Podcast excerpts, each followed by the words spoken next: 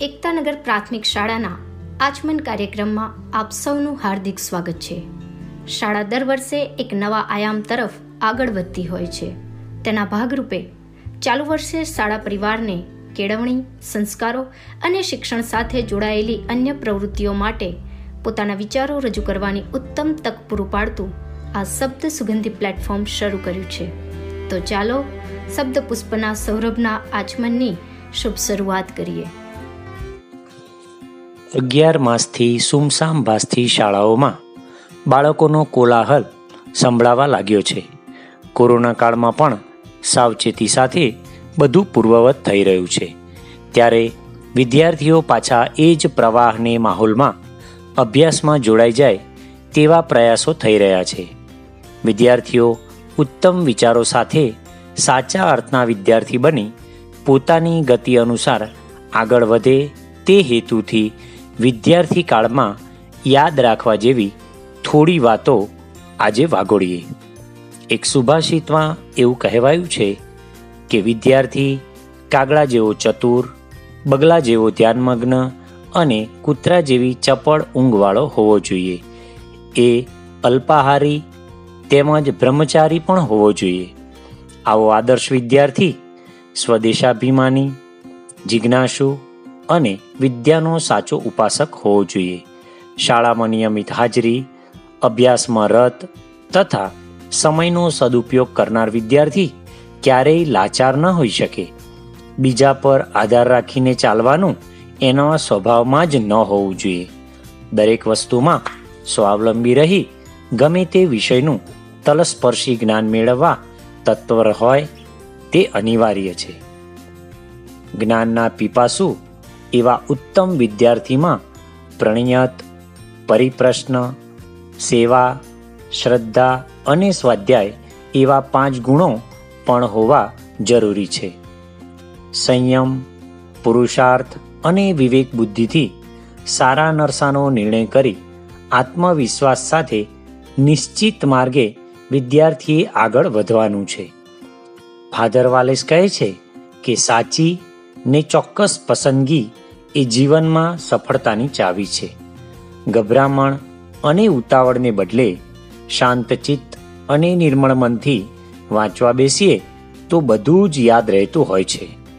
સૂર્ય ન થવાય તો ચાલે, પણ તારા બનવાનો આપણો સંકલ્પ હશે તો ચોક્કસ ધાર્યું પરિણામ લાવી શકીશું.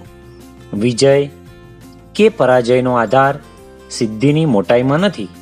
મારામાં અદ્ભુત શક્તિઓ પડેલી છે.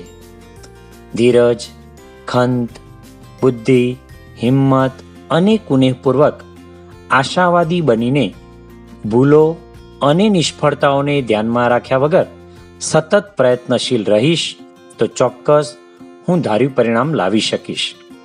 એક વિદ્યાર્થી તરીકે મારે એ પણ વિચારવું જોઈએ કે હું એવા મિત્રો બનાવીશ કે જે મારા આળસ અજ્ઞાનને પ્રોત્સાહિત ન કરે, પણ મને વધુ શીખવા, પુરુષાર્થ કરવા, સંયમી અને વિવેકી બનવા હંમેશા મારી સાથે રહે. જીવનમાં કેટલાક સંજોગો એવા પણ હોય છે કે એ વખતે આપણું ધાર્યું નથી થતું, પણ હિંમત હાર્યા વગર આપણે આગળ વધવું છે, શિક્ષિત થવું છે અને દીક્ષિત પણ થવું છે. આવા ઉત્તમ વિચારો મુજબ ચાલવા માટે જરૂર છે ઉચ્ચ આદર્શો અને યોગ્ય આચરણની.